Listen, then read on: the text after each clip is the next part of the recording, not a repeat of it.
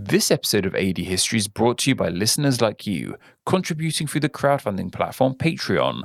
Learn more about how you can support the show by visiting patreon.com/AD History Podcast and the exclusive benefits that await you for your generous support. Join us in the effort to keep creating the AD history you deserve by visiting patreon.com/AD History Podcast. Thank you.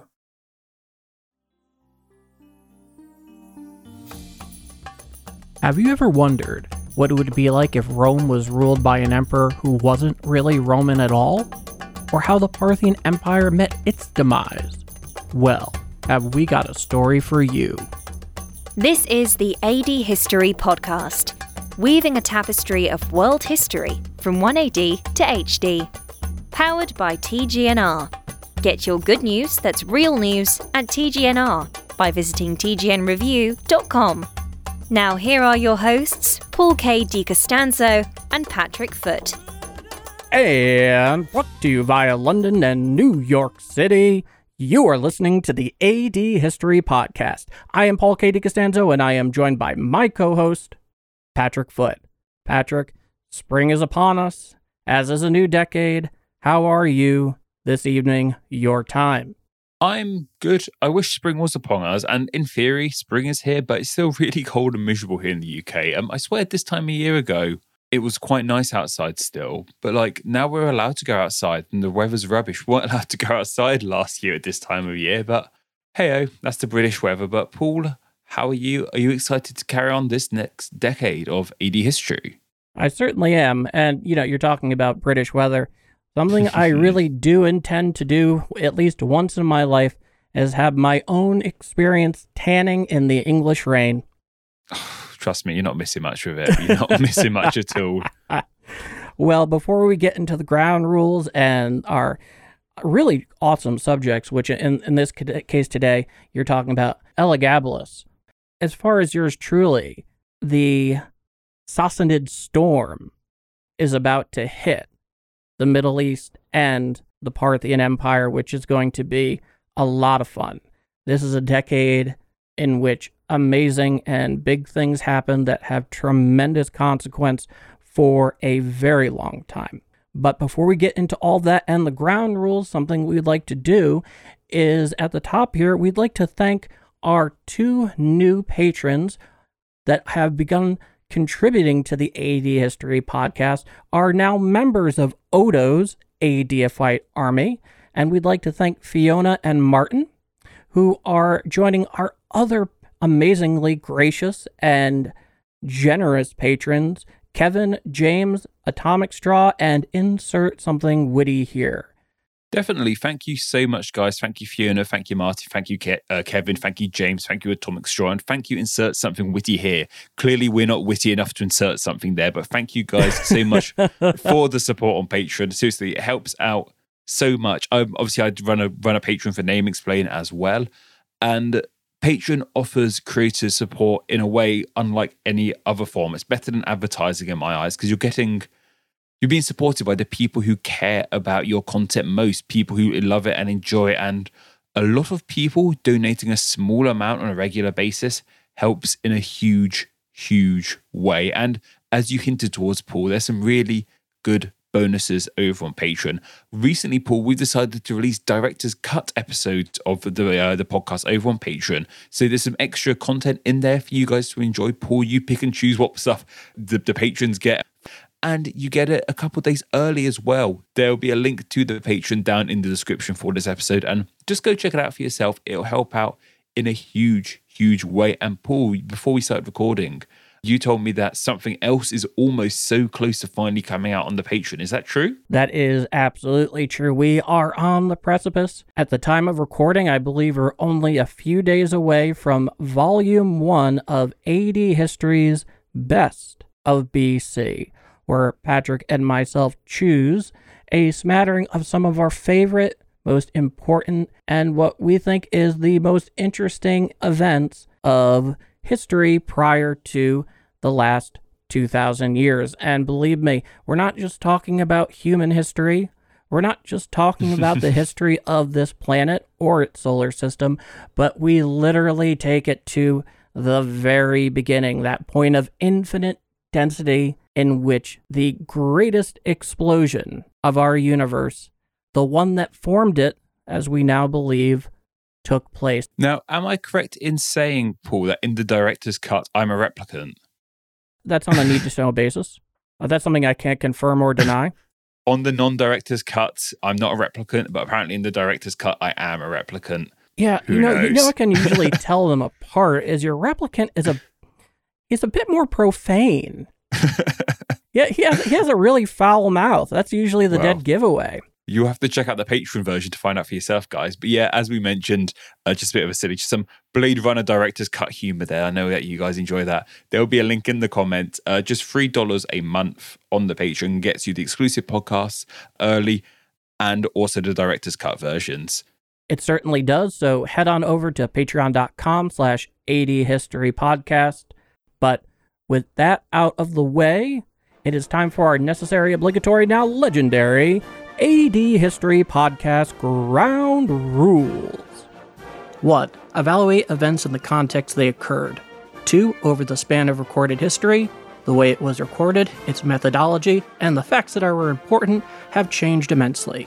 How we view history today is not necessarily how we viewed it 50 years ago.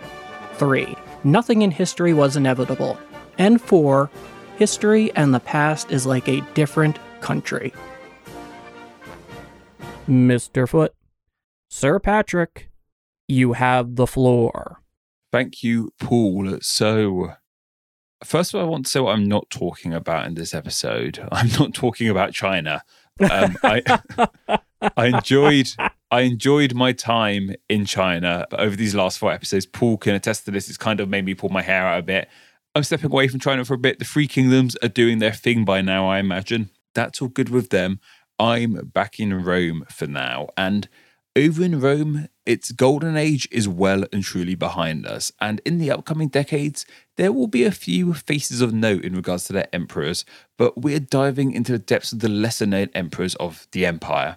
And by 221 AD, Rome was under the rule of one of its strangest emperors, and his short rule would run until 222 AD, when, surprise, surprise, he would be assassinated. The rule of Emperor Elagabalus is interesting to look into, however, as it shows us just how much Rome was starting to sink from the days of the Pax Romana. So I just want to share a bit of ground rules and a bit of the origins of Elagabalus, because it's kind of important to know this sort of thing. And Elagabalus is believed to be born circa 203 AD, so you can already gather he's quite young by this time.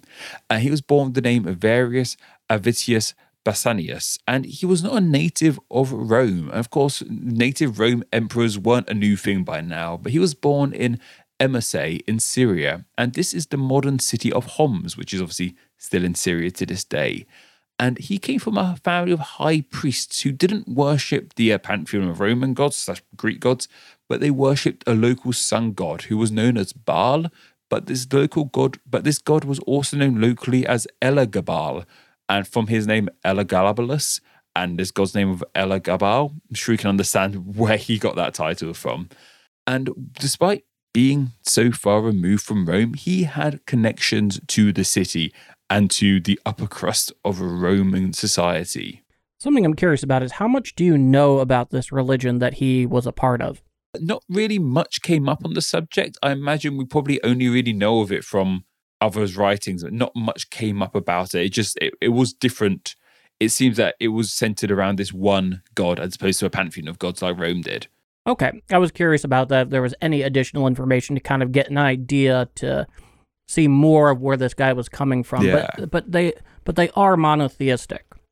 I think they might have been to an extent, yes. Well, and these guys worship just the one god. There might be more gods in the wider religion, but Elagabalus came from this one, from a family that worshipped just the local sun god, Elagabal. As I said, though, he did have connections to the Roman Empire, and most noticeably, the current emperor at the time, Emperor Caracalla, was his cousin. And in 217 AD, Caracalla was, of course, murdered. His usurper, Masrinius, took over. And Paul, I believe you're going to be covering this somewhat? It does come up, and I'm going to tease it for the second segment. but the way he was assassinated is utterly ridiculous. We're going to talk about that in the next segment, but I just wanted to tease it because I think everybody is going to get a laugh on this one.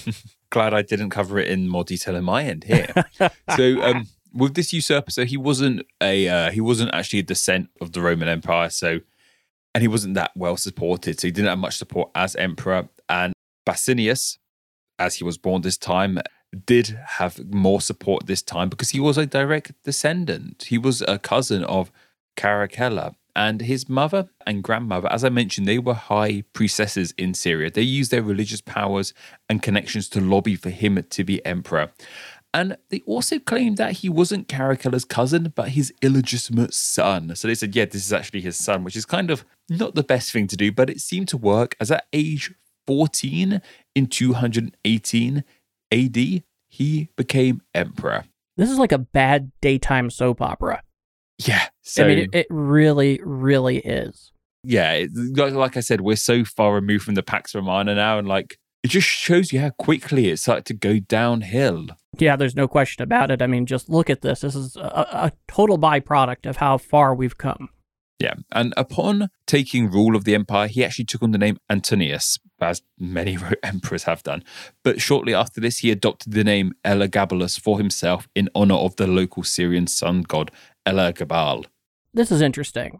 This is just my thoughts on the question, and I'm looking back on it. And we were talking last time when we were talking about the death rattle of the Han dynasty in terms of its collapse. And granted, they were on much further down the decline. They were about to cease to exist. Rome is not nearly there yet.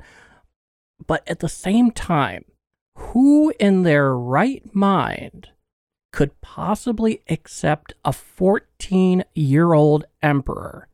Is it any wonder why Rome seems to keep getting embroiled in their weekly civil war at this point? This is insanity, because it's not a monarchy like we would know it or how the Hans would know it, because Rome did their own thing, and in their own way they were somewhat sophisticated, if not also terribly brutal, but politically they were quite advanced, and the fact that they're accepting this at all truly reeks. It truly reeks. He has no business being the emperor at 14 years old. No, and you mentioned China there, and when I thought about that, I was like, who else had a child emperor? Oh yeah, China did. They had quite a few. They had one with Wang Mang, and they had one towards the end of their the Han dynasty as well. And it's never ever a good sign to have a young emperor. I don't think there's any point in history where, like, I'm sure there probably is occasionally, yeah. But yeah. No, there probably is occasionally. I just remember in the Meiji Restoration in Japan, I believe he was quite young. I might be wrong on that point. Emperor Meiji? I believe he was quite a young man. But it's very rarely a good sign. It's almost just like a caricature at this point. Like, oh, you got a kid emperor? Okay, then how's this going to go? Yeah, we always know that they're just a tool for somebody else's interests. Yeah. And that's, spoiler words, that's kind of the case here as well, because... Yeah. Well, kind of, because Elagabalus, his time in power, while only 4 years, was something else, for if we were to believe the stories. And in power, Elagabalus broke away with all tradition in Rome. He had no regard for Roman customs or cultures. Why would he? He came from Syria. Like, he hadn't really spent much time in Rome before that. And he refused to worship the Roman gods and only cared for his own, that aforementioned Syrian sun god. He actually tried to convert the entire empire to worship Baal, the Syrian sun god. Like, God. He tried to completely upheave it. And this included building temples to the sun god on Palatine Hill. And he actually had statues transported from Syria to Rome for this god. It sounds absolutely crazy. He was also incredibly extravagant in the many things he did. Like, he had chariots pulled by elephants and tigers race up Vascan Hill for his own amusement. And he loved to treat his subjects in bizarre ways too. Good thing we've got that explicit label, because some of that stuff's going to come in here. And we're earning it today. We are earning it today. And at banquets, he would often replace the food with wooden or stone replicas. So when his guests tucked in, obviously that wouldn't go too well. And he did just sort of see, he seemed to enjoy seeing people confused and see their reactions to things. And he would get a kick out of this, just seeing them try to eat wooden food. And he also distributed gifts to the people of Rome, not just his sort of like elites, like the ones who was introduced to meals, but all of Rome, probably the plebeians as well. And these gifts would vary in so many ways. Sometimes he would give out steaks or like have gold coins showering from the streets. And other times he would give people dead dogs. And this was once again just to see the reactions from people, to see how they would react to just waking up to a dead dog or waking up to gold coins showering from the street. He was just a truly, truly bizarre person.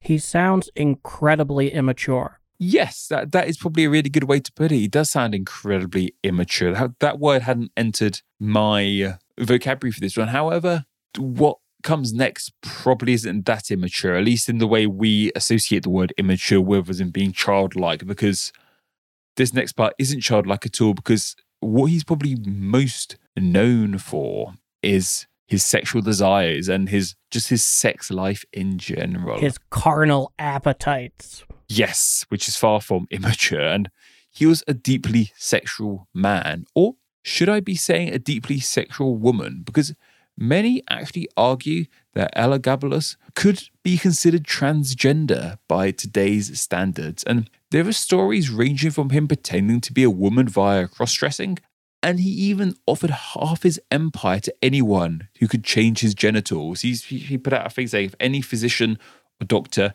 can change my genitals to be that of a female, you can have half my empire. He really did want to be a woman. And this, of course, meant he enjoyed the company of both men and women. And there are stories that he opened the imperial baths to the public, and his main reason for doing this was to observe as many people naked as possible.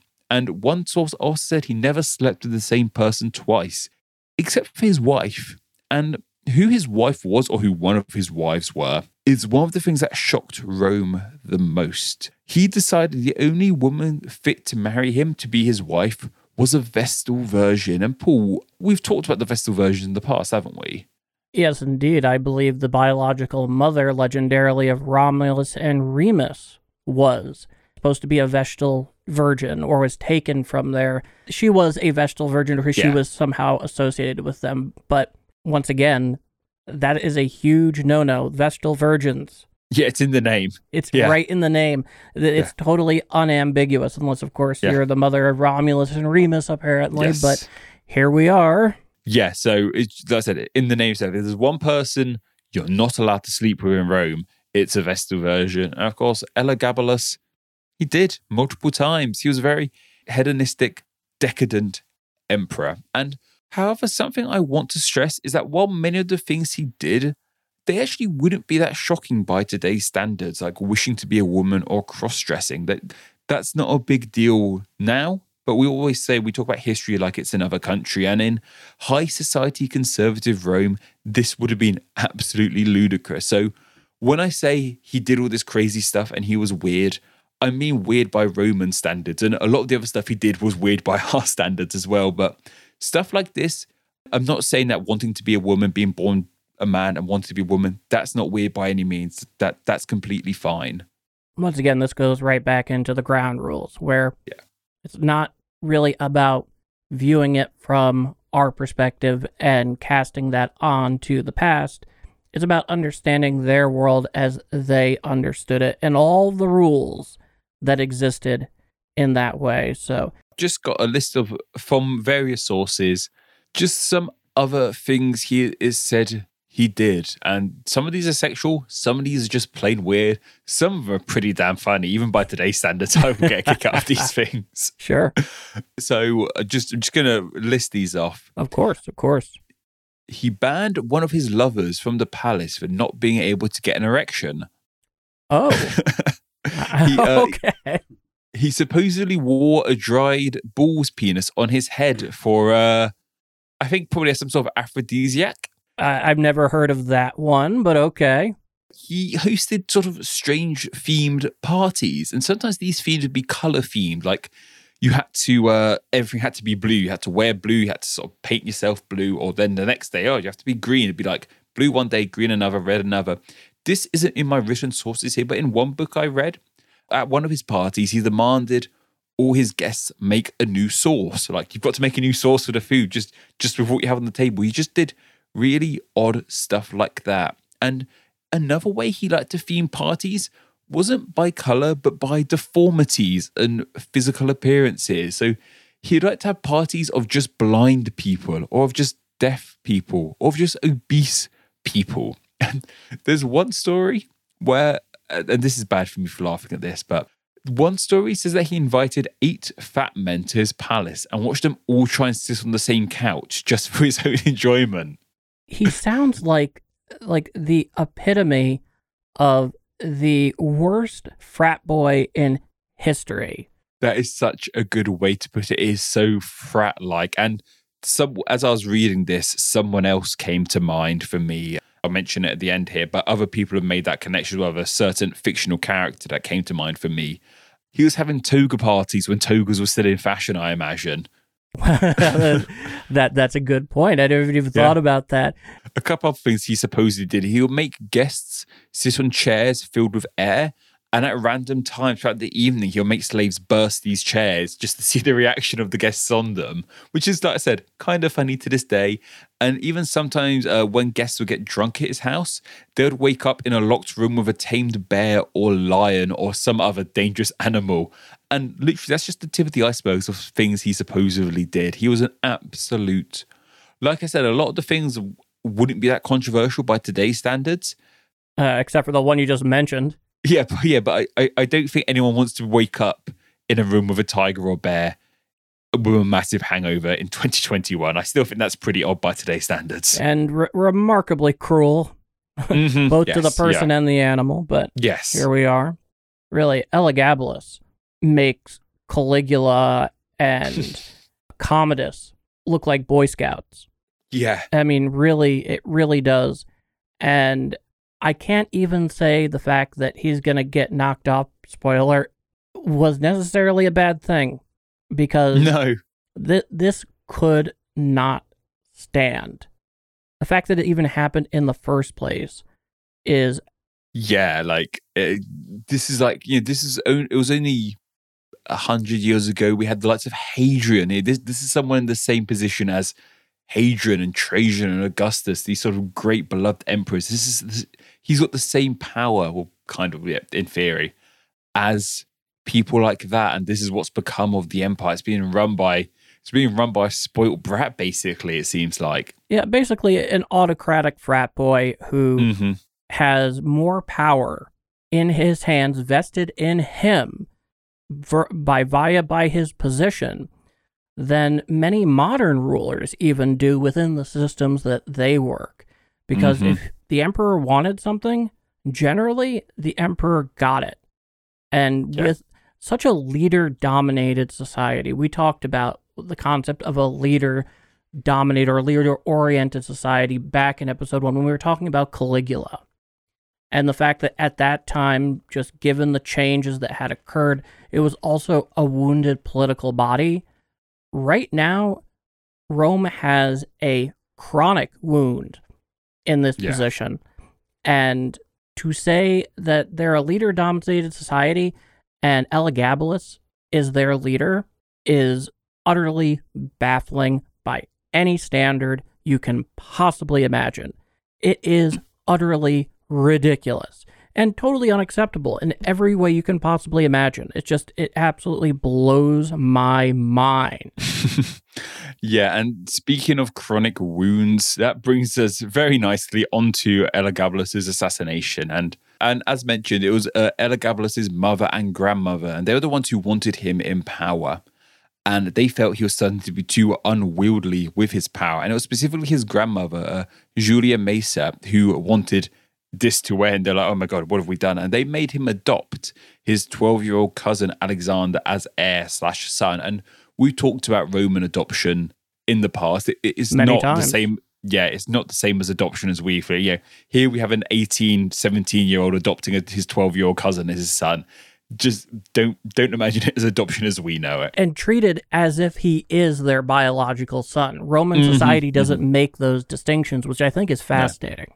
It's really interesting stuff. And Alexander, this 12-year-old, grew to be actually really popular with the Senate and the people. Despite only being 12, he was just really liked and enjoyed and just seen as a good egg, really. And this, of course, angered Elagabalus, and he planned to murder his cousin slash heir. And this caused outrage, and people caught wind of this planned assassination, including our good old friends, the Praetorian Guard.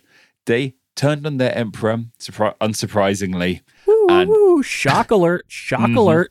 So yes, the Praetorian Guard felt, nah, we're done with this guy. And Elagabalus was stabbed to death and his body unceremoniously tossed into the Tiber, and he just floated away. And all of this happened while his grandmother just watched on. And this, of course, meant her preferred grandchild, Alexander, got onto the throne of Rome.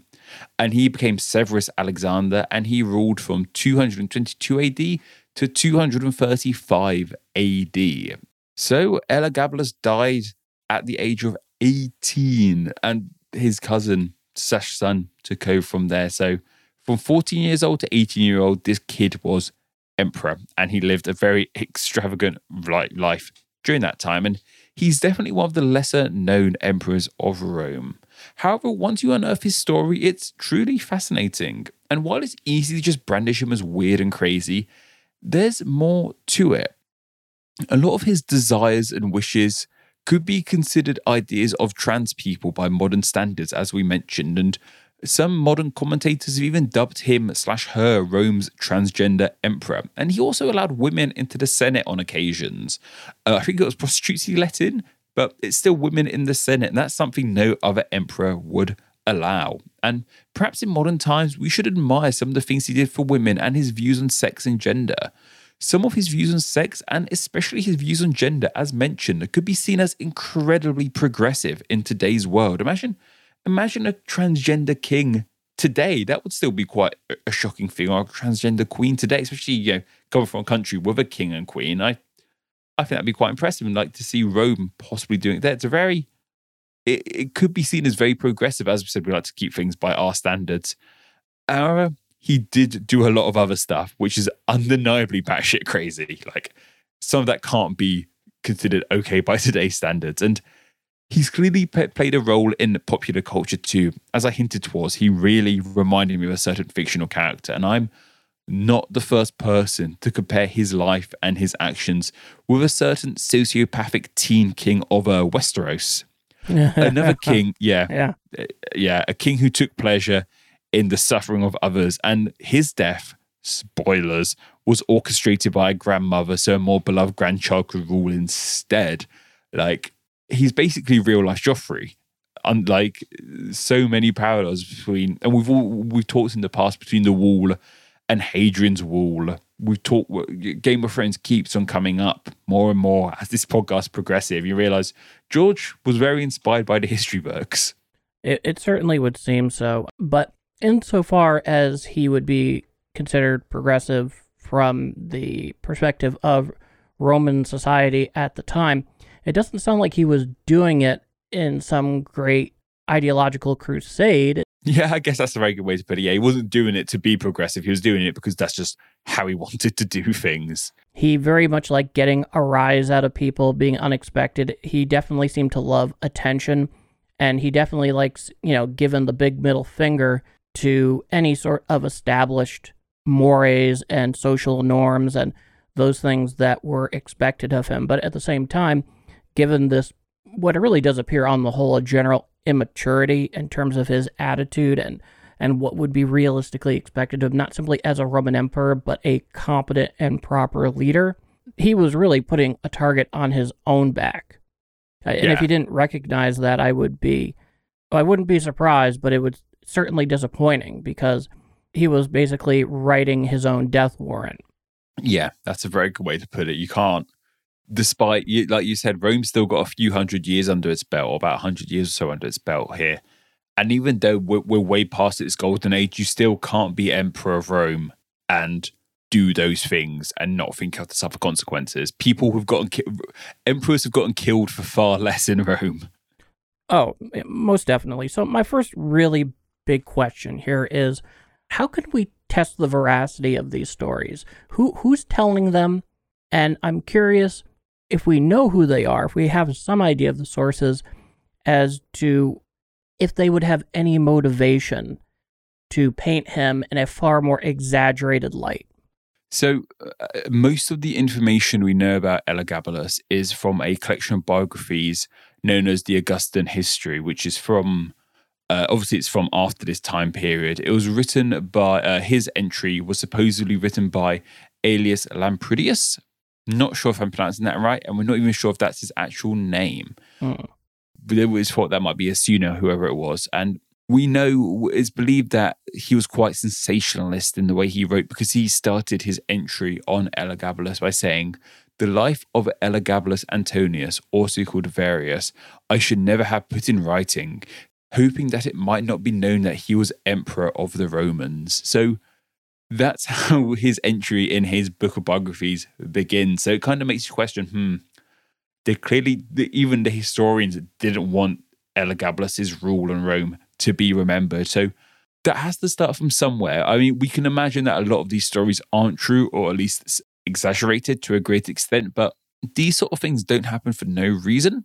Like, there's got to be some sort of grain of truth in some of this to make him this figure in the history books. There's got to be some sort of truth in there. Whether it was, these things don't start from nothing. Like, there has to be some truth in this. At least I think so anyway.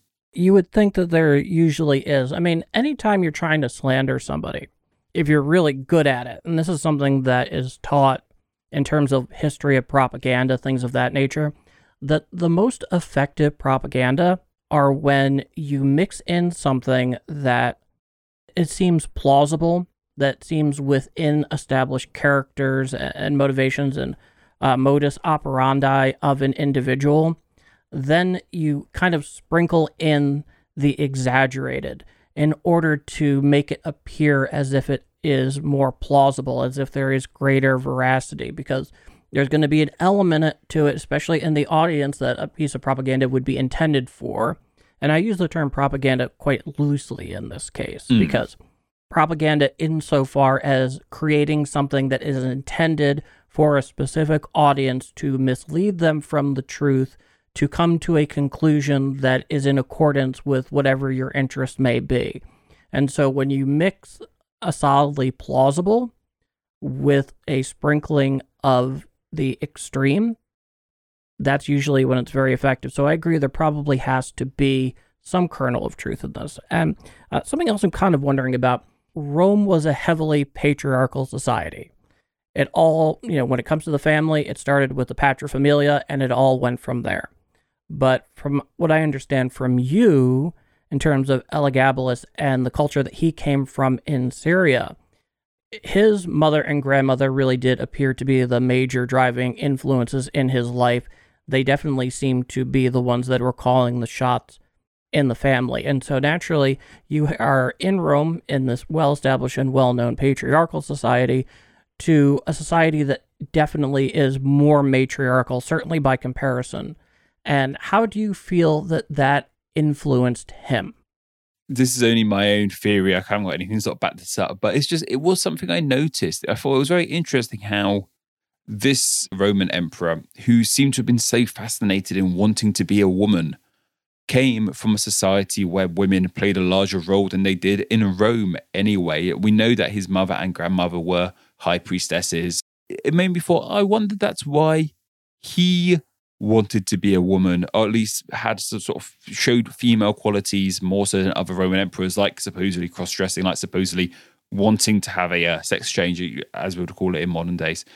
Maybe he thought to himself, women are the ones in power, I'm in power, ergo I must be a woman. It's definitely just my own hypothesis and our own thinking, but it's a really interesting thing. It's just, you kind of put two and two together and think, he wanted to be a woman. He came from a place that valued women much more than Rome. I wonder if there's a connection to it. It's just, it's an interesting thing to think about. There's definitely no correct answer in this one. It's just an interesting thing to think about, for sure, Paul.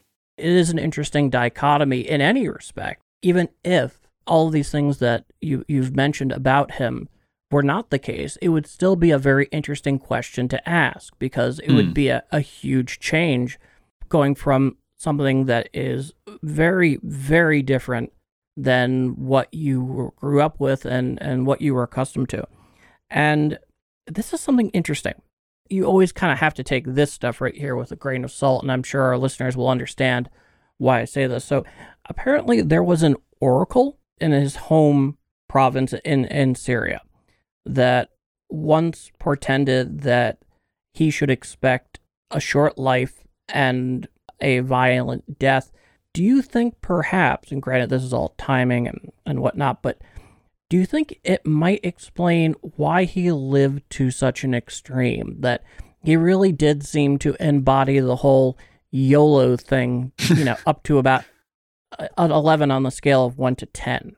Yeah, so I think we need to remember that he was a deeply religious person. He came from a very religious family, very religious part of the world. So an oracle telling him at that time in history that you're going to have a short life and violently die, you're going to put a lot more stock into it than like me or you going to a carnival and getting a palm reading telling us that, you know, he's going to put a lot more stock into that.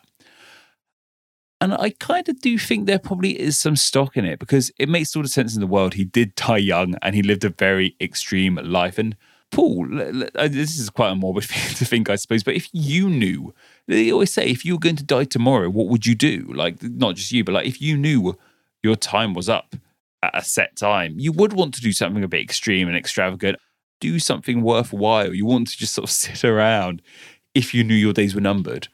Well, I guess the answer to all of that is exactly how much time, hypothetically, I would have left. A day is hardly enough to do exactly what you want to do. I mean, depending if you knew you were on borrowed time.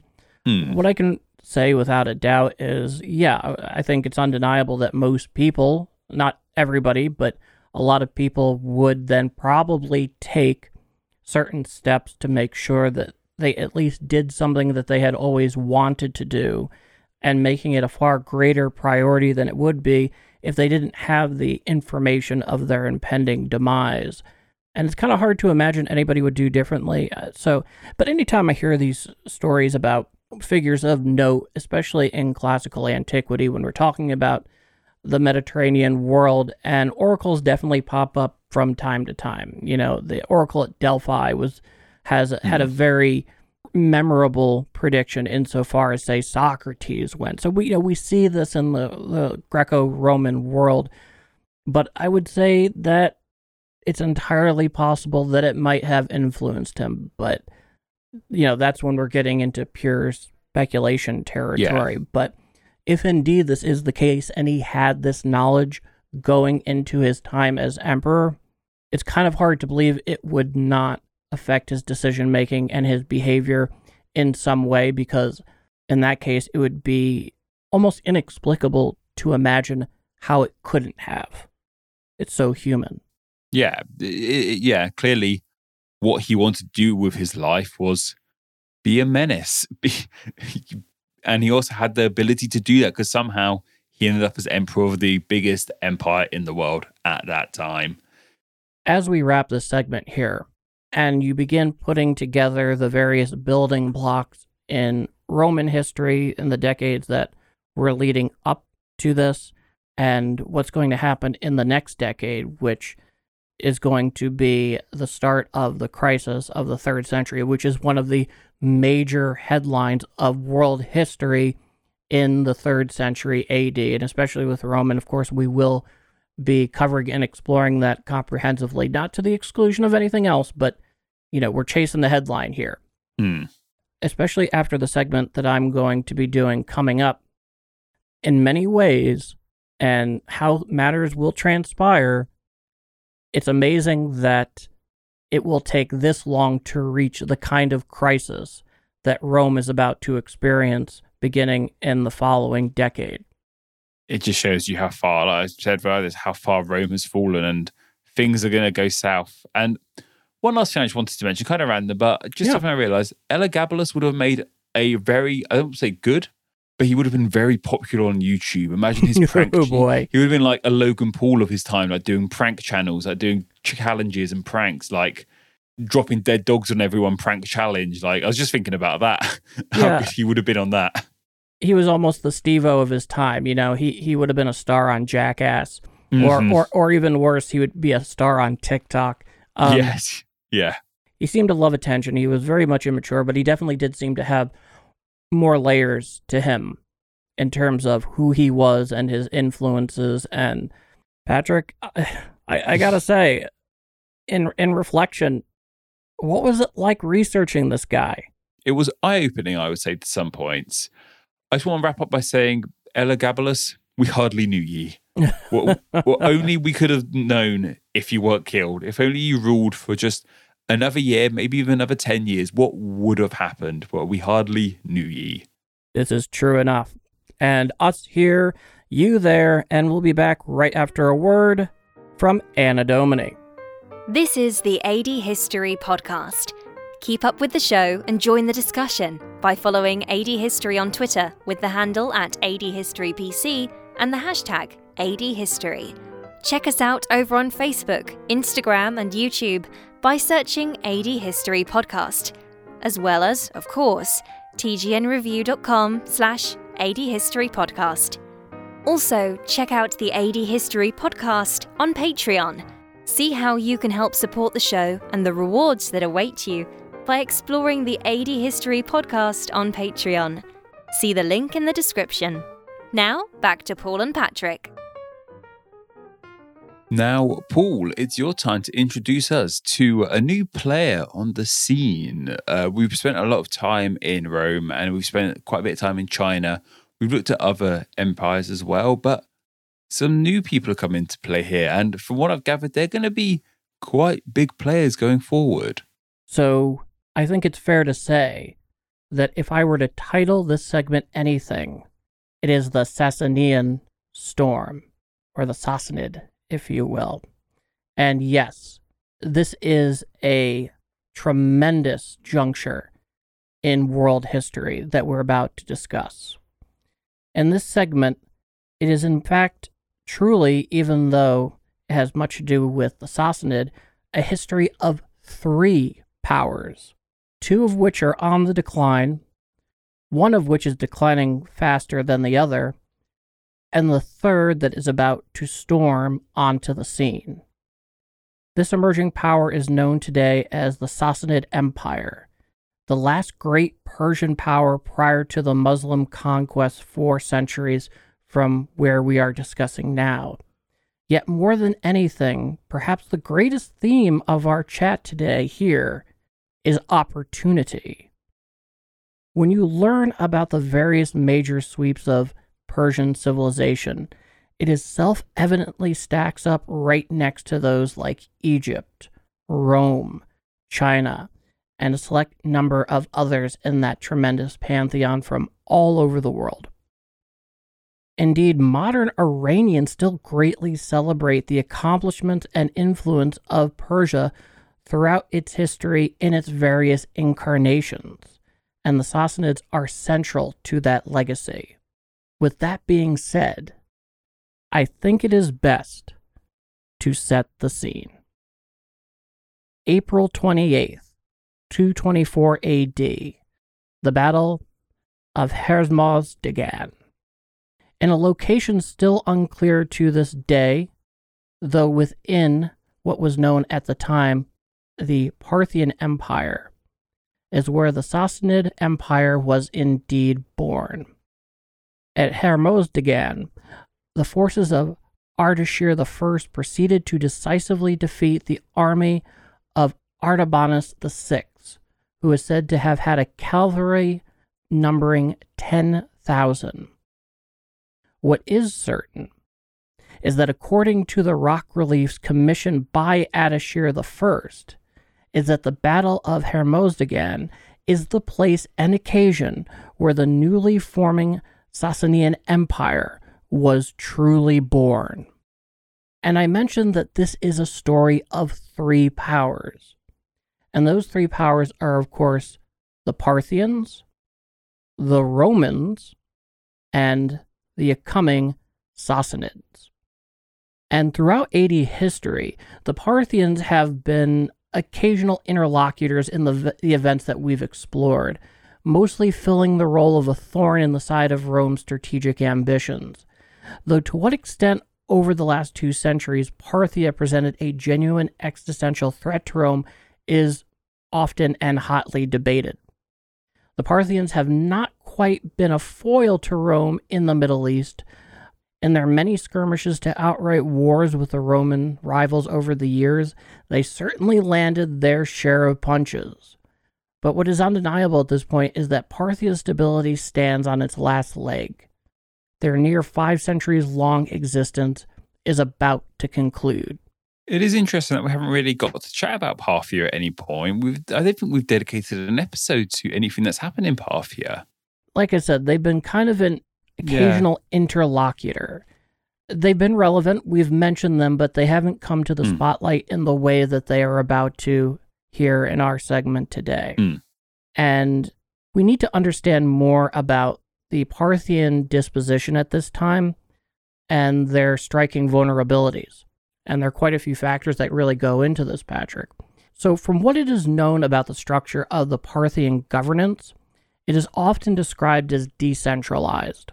And by decentralized, I mean, even though there was an emperor, a sitting autocrat that at the very least was considered nominally the head of Parthia, a lot of the power that was distributed throughout what we know as the Parthian Empire went much, much more towards city-type states. And one of the reasons why this is the case is because in terms of the Persian and Iranian progenitors, they were largely nomadic going further back centuries. But it's something that definitely stayed with them into the incarnation during the Parthian era. After increasing urbanization of numerous wealthy city-states in Parthia, Parthia itself was not a strong centralized authority. Indeed, as many of these satrap city-states gained more wealth, the greater autonomy and sovereignty they expected over their own affairs, which is not a new concept. Usually when, whether it be a country or a city or individuals tend to gain more monetary wealth or significant means, they generally also want a greater piece of the pie and a greater call of things. And depending on the form of government that exists, that can be more positive or negative depending on the situation. You're going to say? I'm just saying ancient Greece is coming to mind in regards to the city-states that had their own power. Just it very sounds a lot like ancient Greece. There's definitely some truth to that. The only difference is that policies, as they were called, were generally sovereign. So they didn't really fall under a confederation of any type. Okay, yeah. So they were rivals, but it's the same kind of idea. Athens was its own city-state that called its own shots, was very wealthy, and had grand ambitions and created major contributions to world history. But imagine that, but under a greater umbrella. Yeah. Where you have the autocrat at the top. So when it comes to the historical sources for the internal affairs of Parthia and the Sassanids, who are we largely dealing with here? Well, there's actually a number of them. A lot of them, interestingly enough, in this period, are coming from Cassius Dio, who was also alive during this time, obviously, because he was writing.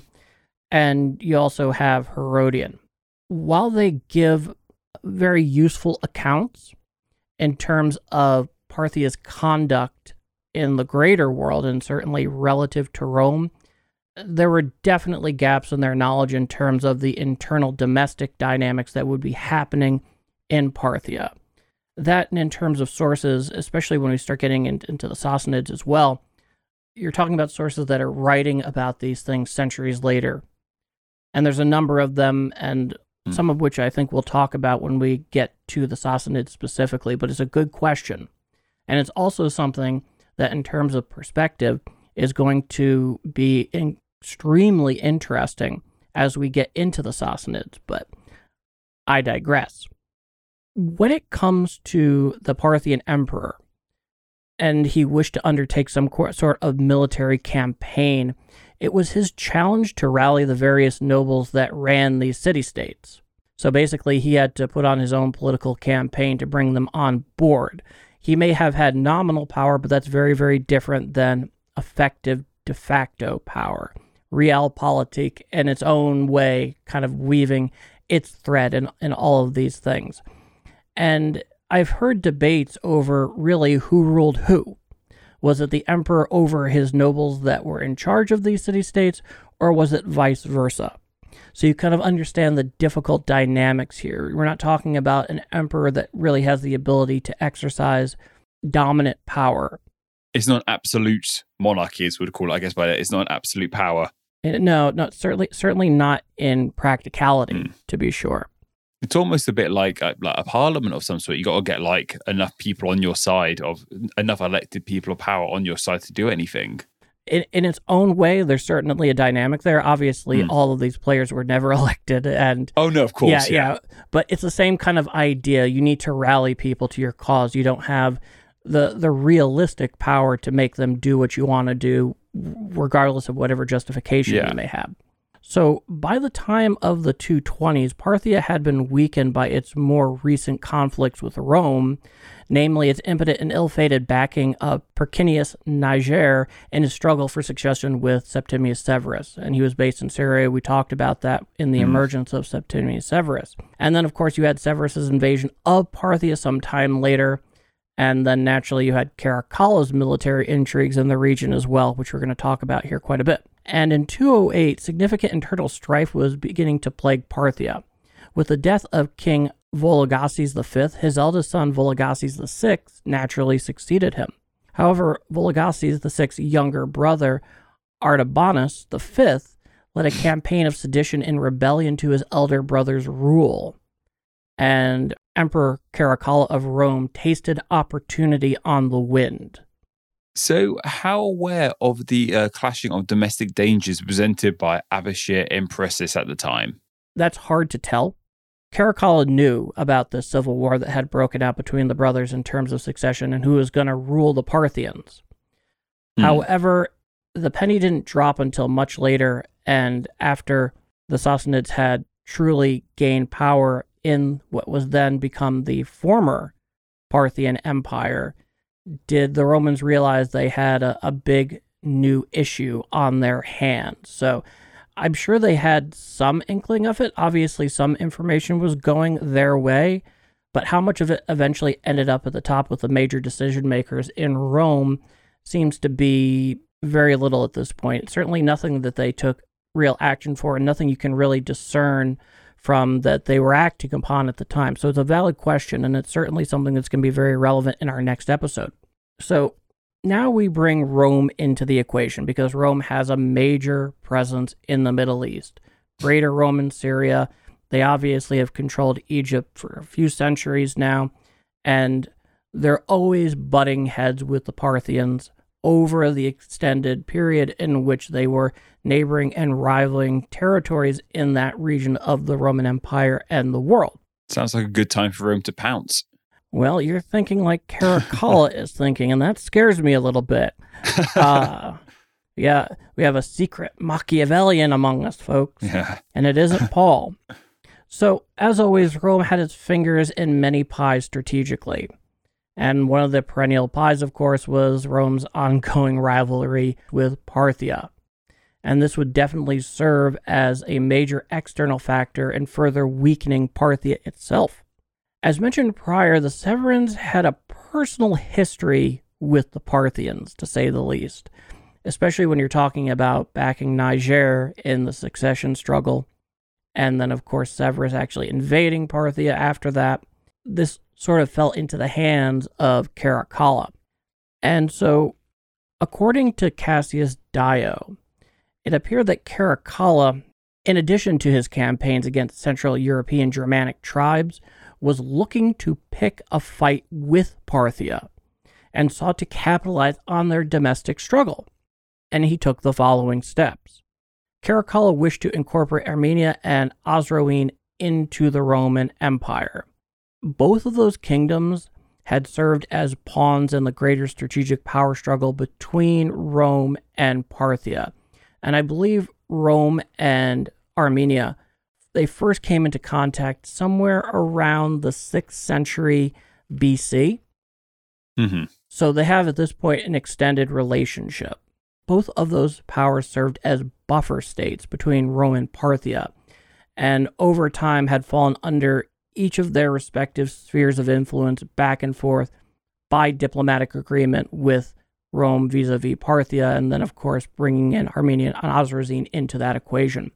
And so, as a razor-thin casus belli, Caracalla deposed the Osroene king Abgar X for supposedly ruling his people too harshly.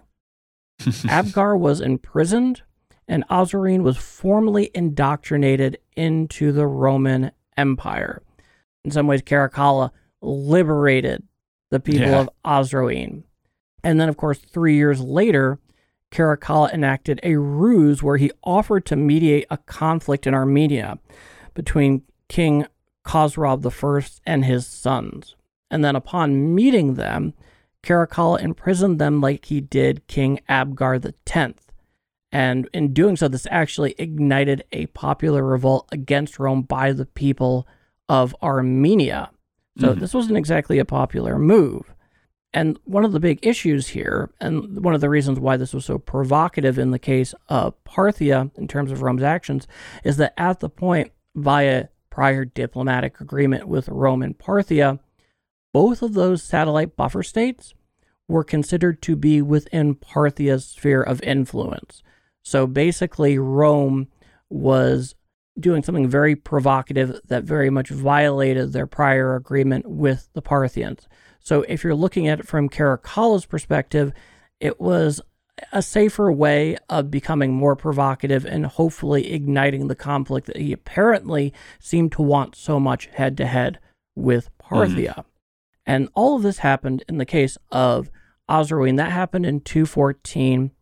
And then in the case of what he did in Armenia, it's believed to happen around 216, and that uprising in Armenia went past 217, which is actually when Caracalla died. And what's interesting here is that starting about 214, 215, Caracalla would actually remain in the Middle East for the remainder of his rule and set up a de facto capital at Antioch. It was his working capital. This is an interesting point, because this is a part of what I would call the evolution of the role of the emperor in case of Rome. So going back to Marcus Aurelius, Marcus actually set an interesting precedent, which is that when it came to campaigns, the emperor, even if it's not an emperor with tremendous military prowess or even military experience, which in the case we know with Marcus Aurelius, he was not a military man. They were in a position where the emperor was not considered appropriate to leave defensive campaigns merely in the hands of generals on the scene. And specifically when you're launching an offensive campaign, that it was entirely expected at this point that the emperor would be present on the ground. So it makes all the sense in the world that Caracalla would then decide, okay, I'm going out there for an extended period of time. I'm setting up shop in Antioch, and this is what we're going to do. As I mentioned, it really appears that Caracalla's apparent desires was to fight Parthia head-on and sought any excuse that might justify war. It just feels like maybe Rome and Parthia have been butting heads for so long, and Caracalla thought, this might be it. This might be the moment we can actually take them out. Like, he just seems like ravenous to do it. He feels like, I could be the person who takes out Parthia once and for all. Maybe he wanted that claim. That's why he's so ravenous to get this done. It's as plausible a motivation just as an idea, any. Yeah. And when it comes to Caracalla's rule, it's interesting. He didn't really have that much interest in the more mundane administrative and political issues of the empire that would generally fall under the providence of a ruling emperor. In fact, he usually left most of that business to his mother. That's interesting. We're talking about matriarchal sort of societies in with Elagabalus. Yes. There's another sort of example of that as well there. Yeah. You wouldn't expect it in Rome. So Caracalla left a lot of that up to his mother, but he really, really did dig undertaking military campaigns. And in this case, picking the fight with Parthia very much falls under that umbrella of motivation. So his first shot at a casus belli, which failed, might I add, came in the form of a demand to extradite two Roman fugitives in Parthia, Tiridates, an Armenian prince who would go on to rule Armenia after Caracalla's death, as well as a philosopher, Antiochus. And initially, Vologases VI, the eldest son of the father, initially refused this demand. Yet when his older brother Ardashir wrestled power away, he actually granted Caracalla's request. In doing so, it stamped out Caracalla's desired justification for war. In many ways, you know, this is, it's dark, but he made the decision that he felt was in the best interest of his people and his power.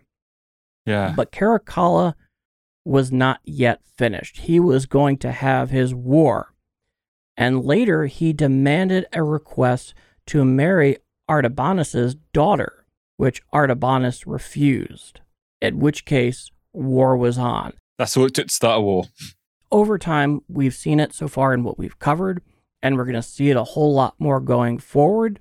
It is truly baffling the kind of reasons and justifications that various rulers will use as a casus belli to start a war. And a refusal for marriage is really one of the more interesting ones. But one of the biggest reasons why he refused this request is because he was afraid that in having that marriage occur, it would give Rome a stronger means to dictate and influence Parthia itself. And I don't think that was something that is necessarily an unjustified concern, even though, as we know, especially when we're talking about European monarchs and having marriages that strengthen certain royal families of certain countries with others don't always work out quite in that way. Obviously, Parthia was very, very concerned that it would. Caracalla never actually wanted to marry this daughter, did he? He wanted a refusal just so he could justify war. Like, if he went, yeah, go and marry her, like, what would have happened then? That's my general conclusion as well. Yeah. And it's kind of hard to imagine otherwise. But to use a term, it's on. Yeah, it's on. War's happening. Oh, yeah.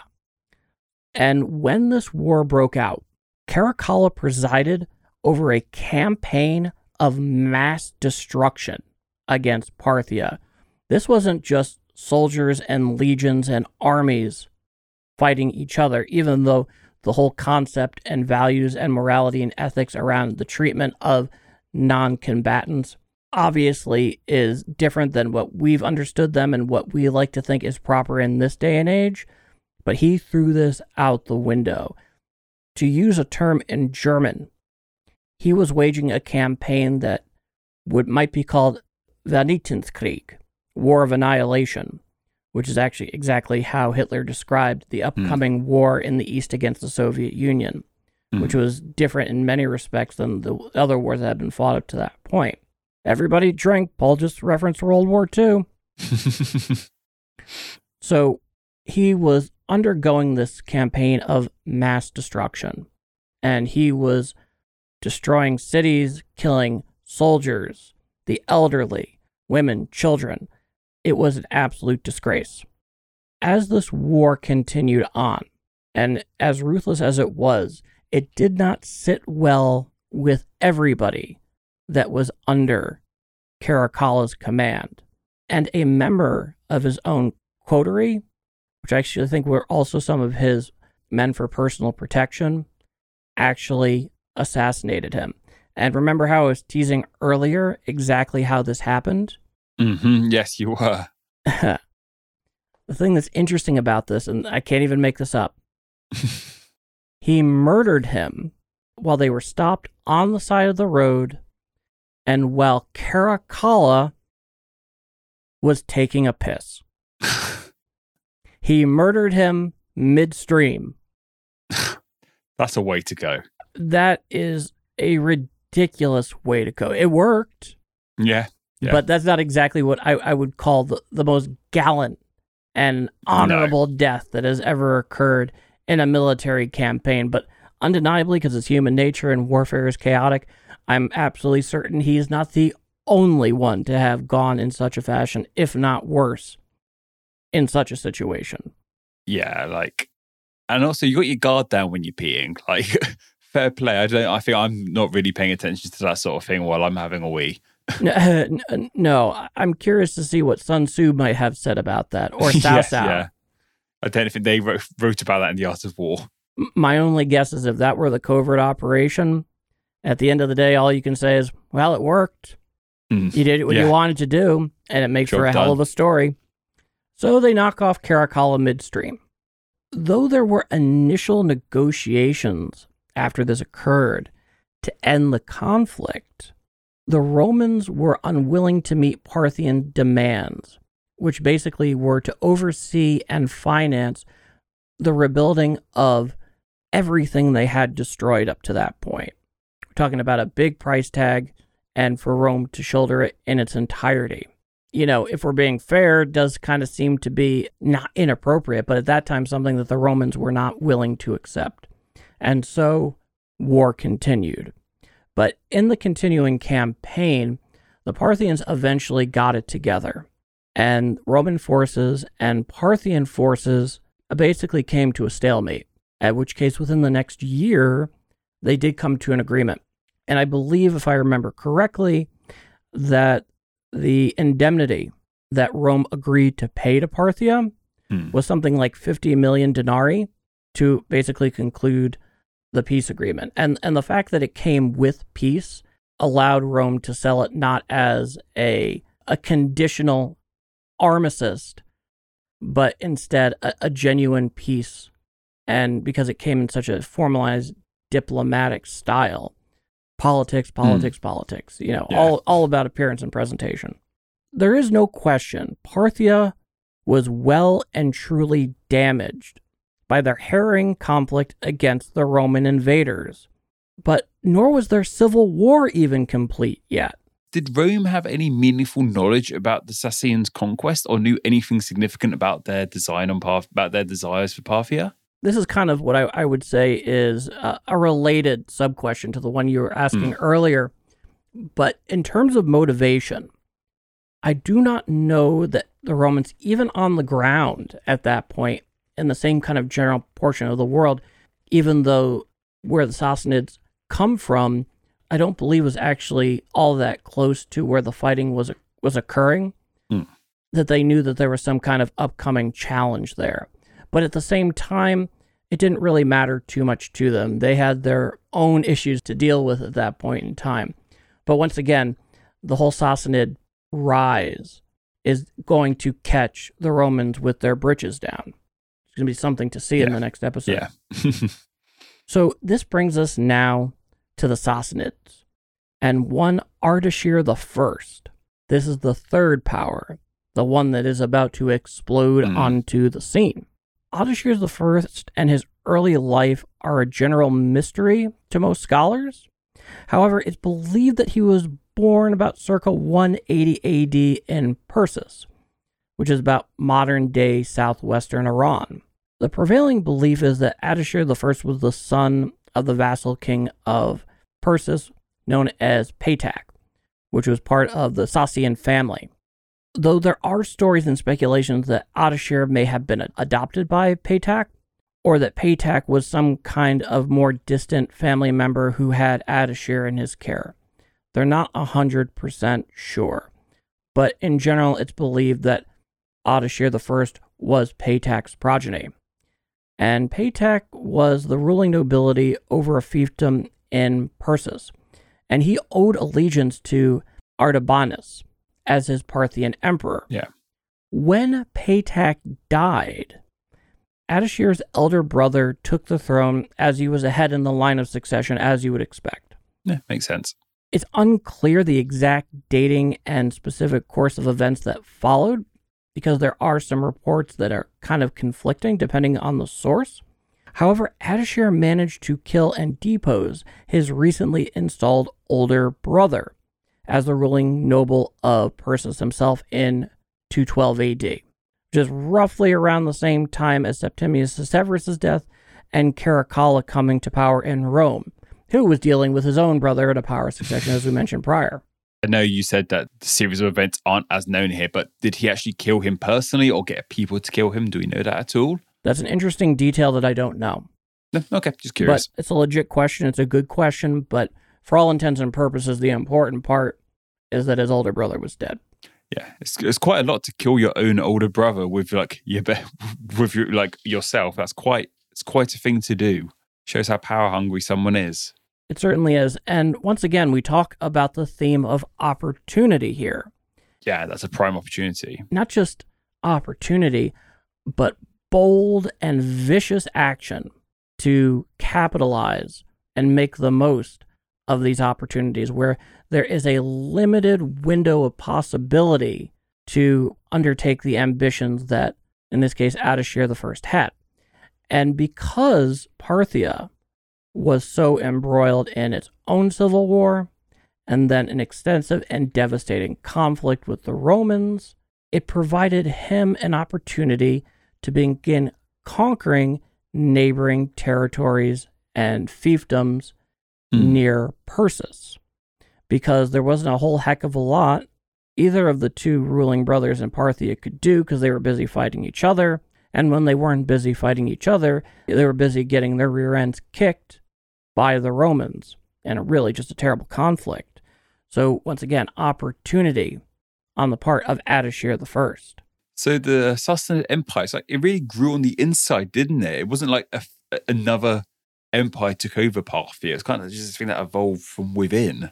It is a domestic power that is seeking to basically seize the reins of power. This was very much an internal Parthian matter. We get to 224 at this point.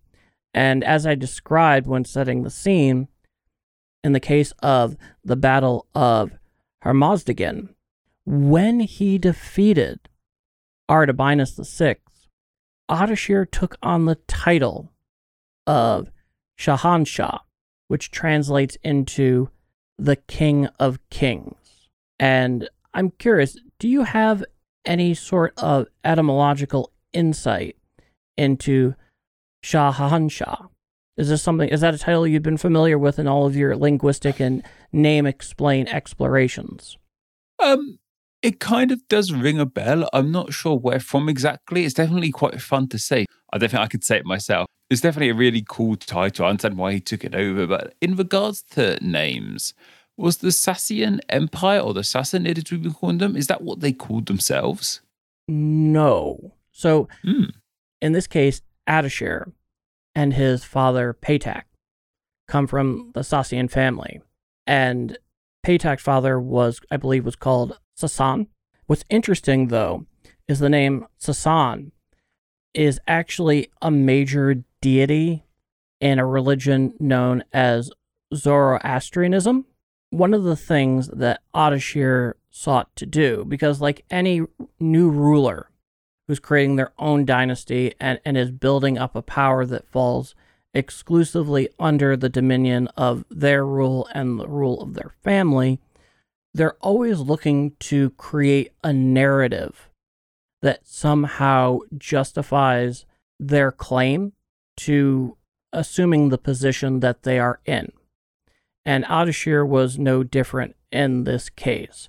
And so naturally, when you're talking about this, Zoroastrianism, and this is an interesting aside, it's quite important, is one of the oldest religions that's actually still being practiced today. I can't get into a great deal of detail about it because I don't know a great deal about Zoroastrianism, but they still exist today. They're still practicing. And kind of an interesting note here is anytime you're hearing comments from the Kingdom of Saudi Arabia today, when they're referring to Iran, they'll occasionally sling some mud at them, which they're always slinging mud at each other. That's a topic for another day. One of the things that they will call them are fire worshippers, which is a connotation that's quite pejorative, and it refers to Zoroastrianism. But when they're saying it, of course, they're doing it with the connotation that they're just a bunch of barbarians that are still worshiping, the fundamental powers of nature, like you would imagine, stereotypically people from the ancient past worshiping fire. You get the idea. But Zoroastrianism still exists today, and Sasan is one of the major deities. And the idea here is that Ardashir and the Sasan family are directly related to this deity and that by virtue of that lineage, Ardashir and his family can establish the Sassanid Empire. And that's largely what he did. But as far as calling them the Sassanids, or in this case, more accurately, in the case of the Romans, the Sassanid Persians, this is where I'm talking about when I talk about Cassius Dio and I'm talking about Herodian. So this is kind of like what we were talking about briefly off mic and pre-roll, which is, did they consider themselves the heir or like rightful successors to the amazing legacy of the Achaemenid Empire and folks like Cyrus the Great, who we mentioned briefly actually all the way back in our first episode, which is worth listening if you haven't heard it already, if this is your first time or you've just been dabbling. And the answer to that, as far as the Sassanids were concerned, is no. In fact, there's debate as to whether how much they actually knew about the Achaemenid at that time. But we were talking about kind of holes in the gaps of the Greco-Roman histories of what's happening here with Cassius Dio and Herodian. And they certainly do consider them to be a proper successor to the Achaemenids, which is fascinating. It really is. And one of the reasons you can tell this is that they refer to Ardashir as, I believe, Artaxerxes. So you see where I'm going with this. And in its own way, that's actually a tremendous compliment, because the Romans at that time, certainly Cassius Dio and Herodian, would have known the amazing legacy and some of the more salient and important aspects of the Achaemenid Empire. Not that it was necessarily common knowledge, but in the case of Cassius Dio, who's writing something like 80 volumes of the history of the Roman Empire, not likely something that's going to escape his attention. I almost wonder, as you sort of mentioned about mudslinging, I wonder if referring to them as just a continuation of this other empire was a way to downplay their importance. The Rome could have been like, you're not a new thing. You're just them again. Like, I wonder if it was maybe that was some sort of intention to underplay what a big deal this new emerging empire was. To just think, they're not new. They're just the same thing again. That's an interesting take. It's literally just a take. No, it's an interesting take. It's not actually something I considered, because the legacy of the Achaemenids and somebody like Cyrus the Great still rings true and significant to this day. They were a great power. Yeah.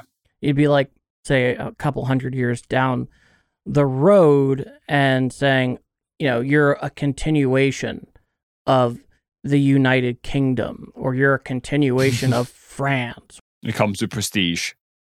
You get the idea. Yeah. So I think it's entirely possible what you're referring to is the case. I would also wonder why they didn't refer to the Parthians in the same way, as far as I know. So you mentioned a rather unique form of governance the Parthians had, and did the Sassanid Empire, did they carry on that form of governing, or did they bring their own thing to the table? Okay, this is important. So in this case, I would, from what I know, in terms of this structure in regards to the Parthians, to some extent it was continued under the Sassanids, because there was an element of practicality to that, especially when you're talking about centralized authority. Centralized authority is usually only realistically possible as an effective form of governance if you have timely communication.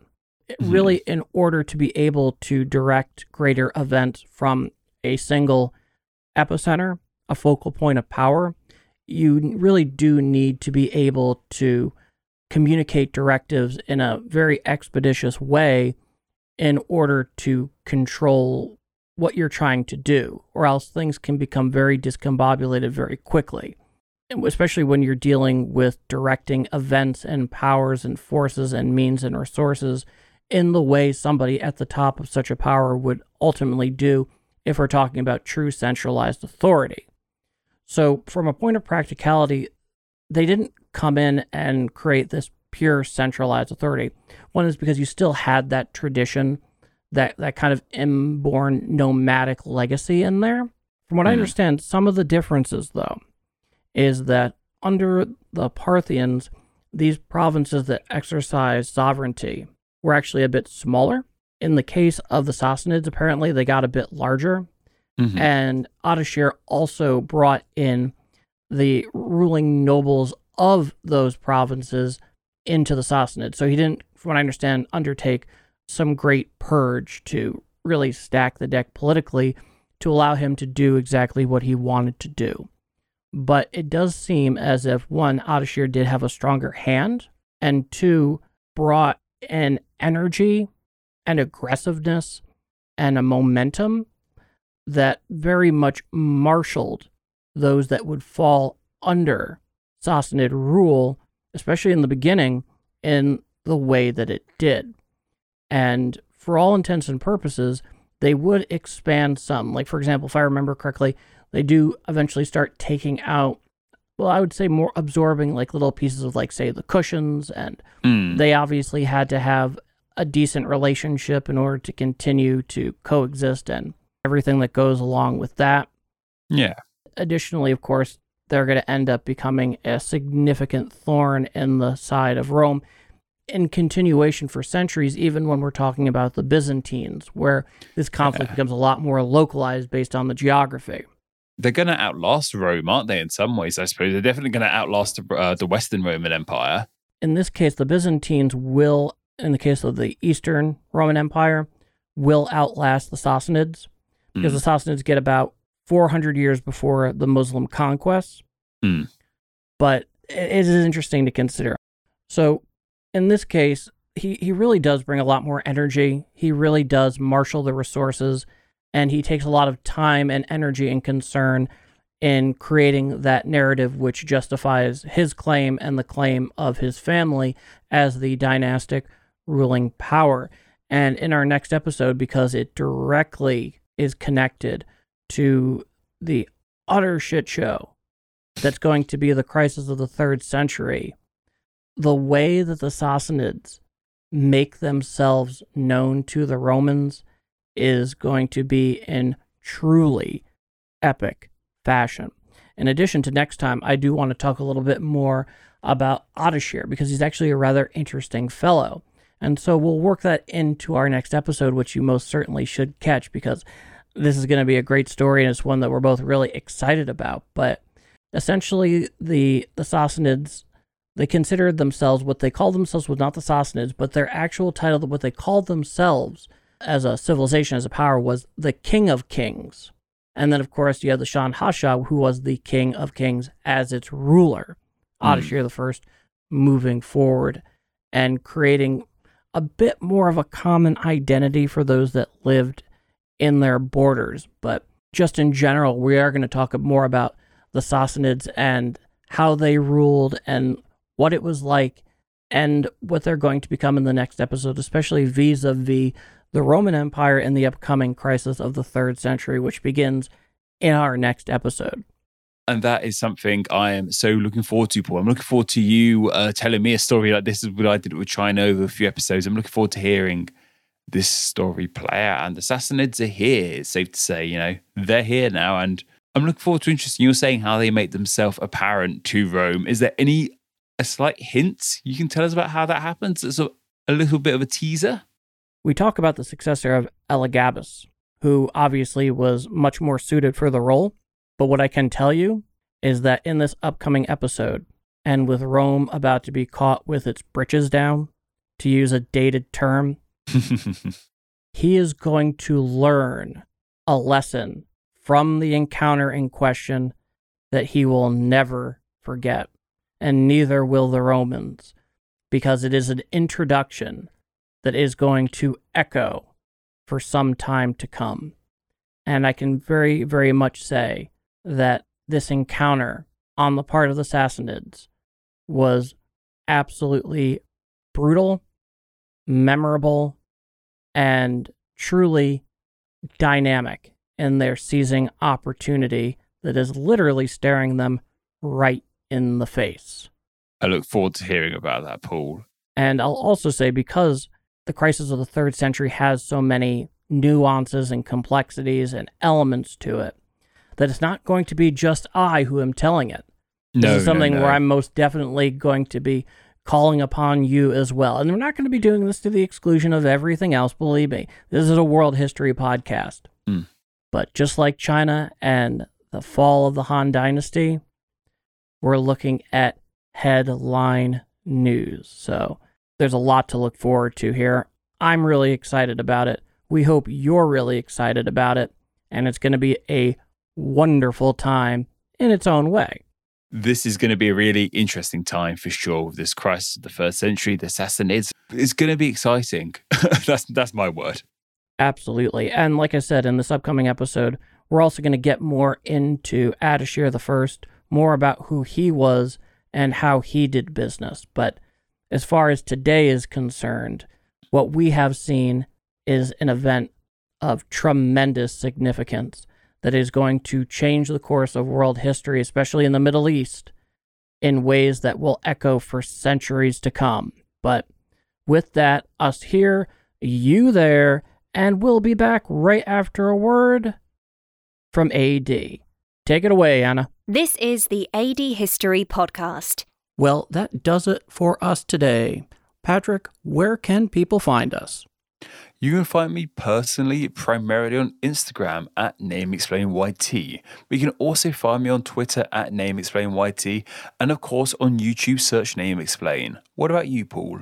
In addition to my usual work at TGNR at tgnreview.com, you can find me at my Twitter handle at PKD in History, as well as my reader-submitted World War II Q&A column, the World War II Brain Bucket, where I answer all World War II-related questions, which, if you are on YouTube, we will have a link down in the description. That's all today from myself. Goodbye, thank you, and take care. Yes, thank you all so much. Until next time. Like all good things, we come to an end for today. Thank you for listening to the AD History Podcast. It is listeners such as yourself who make this show possible and truly awesome. Be sure to follow and subscribe for upcoming AD History podcast episodes, available wherever podcasts are found.